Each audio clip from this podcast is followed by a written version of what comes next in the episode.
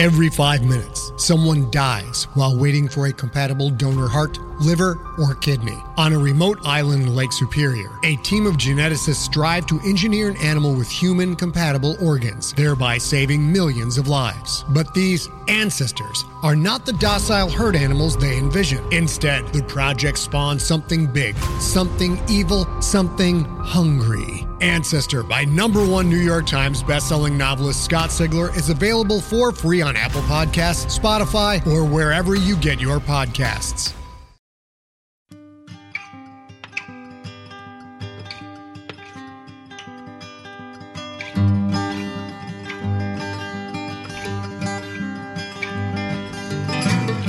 Hello and welcome to the Drabblecast, episode 58.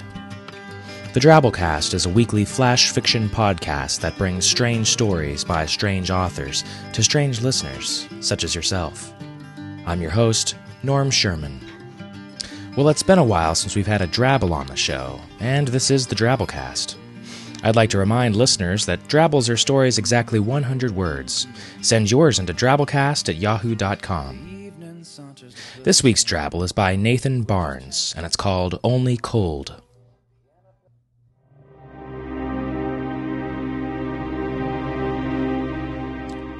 Slipping down the street, hugging corners and pausing in doorways, a figure cautiously crept toward the yawning crater. Long abandoned buildings slumped languidly, lording over vacant lots and burnt out husks of former neighbors while shunning the darkness that came from the crater. Peering over the edge, the figure saw nothing more than the rock and charred debris one would expect from the smoldering pit of an object fallen from the sky. No glowing thing, no precious metal, no shining prize, only cold. The closest buildings watched as the figure reached into the crater and, in a wink of light, was gone.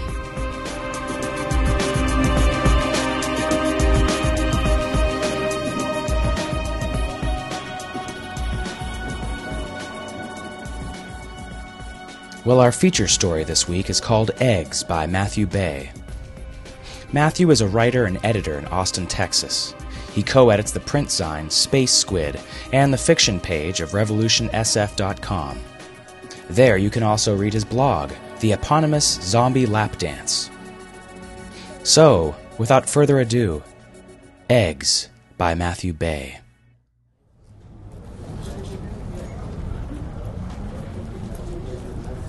Phil was in the veterinarian's waiting room when his cat liquefied. It was easily the most upsetting thing he had ever seen. He sat in an institutional style love seat, brushing at the puddling remains of Mr. Prissy Pants, the orange tabby pouring out of his lap in a stream of cat hair and innards. Phil looked at his hands. Along with the sticky gore, tiny white worms wiggled between his fingers and, too small for his eyes to see, 776,231 eggs. Dimly, he heard the receptionist calling the doctor into the waiting room. The other pet owners picked up their animals and backed away. Don't touch anything! shouted Dr. Wong.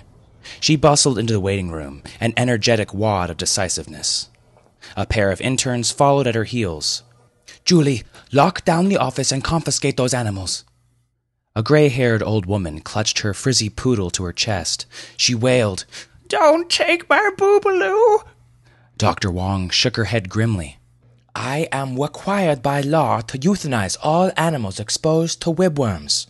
The woman with the poodle made a mad dash for the exit, only to be body checked by an intern. The high school girl, who volunteered four times a week due to an unbridled passion for kittens, yanked the poodle from the woman's grasp and turned the bolt on the front door. Look what you've done, you moron! Dr. Wong stood by the mess that remained of Mr. Prissypants, staring coldly at Phil, and by association the 10,435 611 microscopic eggs spilled on his person. What were you thinking, bringing ribworms into my clinic? I, I don't know. Phil opened and closed his mouth, holding his worm encrusted hands awkwardly away from his body. They told me to bring him right in. I had an appointment. Dr. Wong glared at the receptionist, who cringed behind the desk. Idiot. She leaned over the coffee table and grabbed Phil by the back of his collar. Get into the prep room. We need to wash you off and destroy your pants. And for God's sake, don't touch anything. Phil stumbled after her, and a mat of Mr. Prissypants's skin, with 639 encysted larvae, slipped to the floor. My pants? Yes, your filthy pants! Dr. Wong tugged him into the back room. Behind him, people meekly surrendered their pets to the interns. Although no one said it out loud, they all hated Phil's guts. Phil walked home in his boxers. He would have driven, but Dr. Wong had confiscated his pants without giving him a chance to retrieve his keys or wallet. He correctly assumed it was a deliberate act of vindictiveness. The cotton slacks now rested in a thick biohazard bag in the dumpster behind the clinic.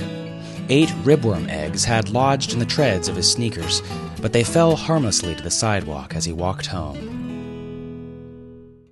Phil had to break a window to get into his apartment. The scrubbing had killed all the eggs on his person, but he still couldn't bear to touch anything. So he sat on the couch in the dark, thinking about all the times he had given Mr. Prissypants a big wet smooch. On Phil's lap lay two glossy pamphlets Dr. Wong had handed him before she kicked him out. They were titled 15 Things Your Pet Wants You to Know About Ribworm and So Your Pet Has Ribworm. The pamphlets were small with authoritative typeface, and he had all but memorized them on the walk home. Ribworm is an off world parasite that attacks the digestive and muscular systems of most mammals, including humans. It is believed to have circumvented quarantine inside a Greek merchant mariner in 2063. Ribworm is particularly problematic due to the caustic digestive. The phone rang. Gingerly, Phil fished it out of his shirt pocket, holding it between his thumb and forefinger. Hello? Hey, Phil, it's Gloria. What's going on? Once you establish that your pet indeed has ribworm, you must dispose of it promptly. Do not bring your pet to a veterinary facility. Mr. Prissy Pants just died. Oh, no. That's so sad. I'm sorry. Was he sick? For the past three days, he was barely moving. Place your pet in a triple ply plastic bag and discard it with your regular waste service, or bury it in a hole no less than four feet deep. The discomfort your pet will feel as it suffocates will be humane compared to the suffering it will experience as ribworms digest it from the inside. I'm so sorry, Phil. I liked Mr. Prissy Pants. He was a good cat. Yeah, I liked him too. Do they know what it was? He had ribworms. Ribworms are rare in humans. A host must ingest either encysted muscle tissue or eggs passed through the feces of an infected animal, neither of which is likely under normal circumstances. Nevertheless, sanitary precautions recommended by Ribworms? I don't think I've heard of them. It's one of those new off world things. Whoa, aliens killed your cat. Far out. Phil, uh, you still there? Yeah, I'm here. Listen, Phil, I'm coming over. There's a few things I want to talk about. I, I don't think so, Gloria. I've got a lot of stuff I need to do tonight. Eggs can stay viable for up to a year under certain conditions. Litter boxes must be disposed and the surrounding area sterilized with a bleach and water solution. Phil, it won't take longer than a few minutes. Really, Gloria, I'm going to be extremely busy for a while. I'll call you later, okay? Gotta go. Phil? Phil disconnected and hid the phone beneath the couch cushions. He wondered if he still had latex gloves and that jug of bleach under the kitchen sink. The doorbell rang while Phil scrubbed the floor on his hands and knees. He had yet to put on a pair of pants. Earlier, he had thrown out Mr. Prissypants's litter box, effectively preventing 23,785 394 ribworm eggs from developing into adults. The bleach solution he had scrubbed into the surrounding linoleum killed another 42,991. What now? Phil mumbled. Absently, he wiped the back of a latex glove across his forehead, smearing 121 ribworm eggs across his skin. A little earlier, the back of Phil's hands had touched a streak of fecal material caused by Mr. Prissypants dragging his ass across the carpet. 1,640 eggs had adhered themselves to his gloves by their sticky outer membrane. Contact with the skin of his forehead stimulated 115 of those eggs into accelerated development. When Phil opened his front door, he saw Gloria holding her two year old son, Michael. She shook her son's arm at Phil. Wave, Mikey. Say hi to Uncle Phil. Gloria, I said I was busy. You're not too busy to talk to me, I can tell you that much. Because her vision didn't resolve into the micron range, she failed to see 115 larvae on Phil's forehead burst through two layers of molted cuticula and a chitinous shell. She pushed past Phil into the living room. Won't stay for long. Hey, why's that window broken? Um, I lost my keys. You should really keep a spare, Phil. The spare was inside. Listen, I'm cleaning, Gloria. Gloria set Michael down, who crawled off in a random direction, not unlike the 115 larvae wiggling across Phil's skin. Phil, there are better ways of dealing with the loss of your cat than cleaning the house without pants. Within seconds, Michael had found Wayne, Mr. Prissy Prissypants's favorite toy. The stuffed mouse bore the scars of two years of constant gnawing and stank of cat spit. Without showing the slightest hesitation, the toddler put it in his mouth. No! Get that out of your mouth! Phil lunged at Michael, slapping Wayne from the boy's hands. He hefted Michael by the overall straps, the latex gloves smearing 215 ribworm eggs into the corduroy. That's very dirty, Michael. Dirty! Michael began to cry, his face turning red. Jesus, Phil, don't do that to my kid. Didn't you see what he was doing? I'm serious, Phil. Don't you dare hit Michael. Gloria picked the toddler up, patting him gently on the back. Fifty two eggs migrated from Michael's corduroy to Gloria's fingers and went into third stage activity. You don't understand. People can get ribworms too. Eight larvae wandered into Phil's forehead pores and promptly suffocated in greasy sebum buildup. Well, then, we'll just have to wash little Mikey's mouth out, won't we? She cooed at Michael and carried him into the kitchen. The look she shot Phil would have done a harpy proud. If my kid gets worms because of your filthy house, I swear to God I'll sue. Uh, well, the ribworms aren't really dangerous, Gloria. You, you just need to catch it early and get. Uh, Phil ruffled through a pamphlet. A series of three injections to the stomach, neck, and groin. Gloria held Michael over the kitchen sink and splashed warm water on his face. He whined, turned his head, and pressed his lips together, so Gloria dug into his mouth with her fingers. Open up, Michael. Swish it around, just like when you brush your teeth for Mommy. She sneered over Michael's head at Phil. How long have we been dating now? Spit, Michael. She wiped Michael's mouth, depositing 26 third stage larvae across his lips and chin. Um, about a month, I guess. And in that time, you've lost your job, your keys, and your cat. And your pants, apparently. Now you hit my damn kid. You're a loser, Phil. I have other pants, Gloria. Gloria took a wet nap from the family sized pack in her purse and scrubbed Michael's face. He squirmed, but she cleaned with motherly thoroughness, slaughtering the parasites to the very last worm. Gloria wiped her hands and tossed the wet nap to the floor. Goodbye, Phil. She stormed out, taking her son and 163 ribworms with her. The newly hatched worms had burrowed into the corduroy fibers, becoming hopelessly tangled. Within the hour, every last one would die violently during the agitated cycle of Gloria's Maytag, victims of a fastidious mother. Phil stood in the kitchen for several minutes after Gloria had gone. He looked at all the cleaning he had yet to do, and he decided to call it a night. He tossed his gloves in the trash and took a shower. The steamy water rinsed all 107 viable ribworms down the drain. That evening, he microwaved his last frozen dinner.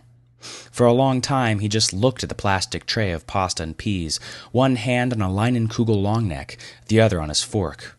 The Tuesday Phil had lost his job, he had stayed out late at the bar. Mr. Prissypants had punished him for missing dinner-time feeding by defecating on the kitchen table. A drunken Phil had quickly wiped the spot with a wet paper towel and forgotten about the incident entirely. 1,308 ribworm eggs still coated the tabletop. Phil stabbed the ravioli with his fork and bit down, depositing exactly 20 eggs in his mouth from the tabletop. Within minutes, they had hatched. Over the next two hours, 18 of those ribworms died from prolonged immersion in 72 fluid ounces of Leinenkugel amber. After four hours, two worms had reached the adult stage. Phil passed out drunk, oblivious to the groin injections in his near future.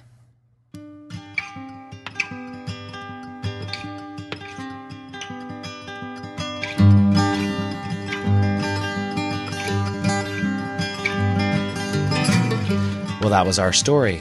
I hope you enjoyed it. Looks like somebody owes VBurn five bucks. Special thanks to Kim Hill for doing the customized artwork on this story. Let's do double feedback again to catch up closer with the current stories. Episode 51 was the Mystery Island of Doom story, Crimson, by Rob Haynes. Feedback was surprisingly not great for this story. I really liked it, but others, like Bold Deceiver, said, eh, this story didn't really affect me so much either way, which is rare for a Drabblecast. T. Baker said, Abject oppression does not a good story make. If I was meant to emotionally connect with these characters, then I needed a lot more information. If this was meant to be a story about the struggles of the human condition, I'll pass. Life is hard enough without listening to a fictional, unresolvable situation. Mr. Tweedy, on the other hand, really liked the story, saying, This story was flippin' awesome. As a mood piece, I think it was nearly perfect. The deep and detailed description of the killing sea and its emotional impact on the characters, combined with the utter lack of description on the larger setting or any exposition explaining why this is happening, makes the story completely dreamlike and unreal. The next week, we ran Sleep Age by Jacob Sewell, a story about a society dependent on a sleep storage technology. Most people seemed to really like this one, and those that didn't, didn't because they said it was nothing but concept, no character exchanges or plot really. The discussion then drifted into how legit concept based stories are in flash fiction.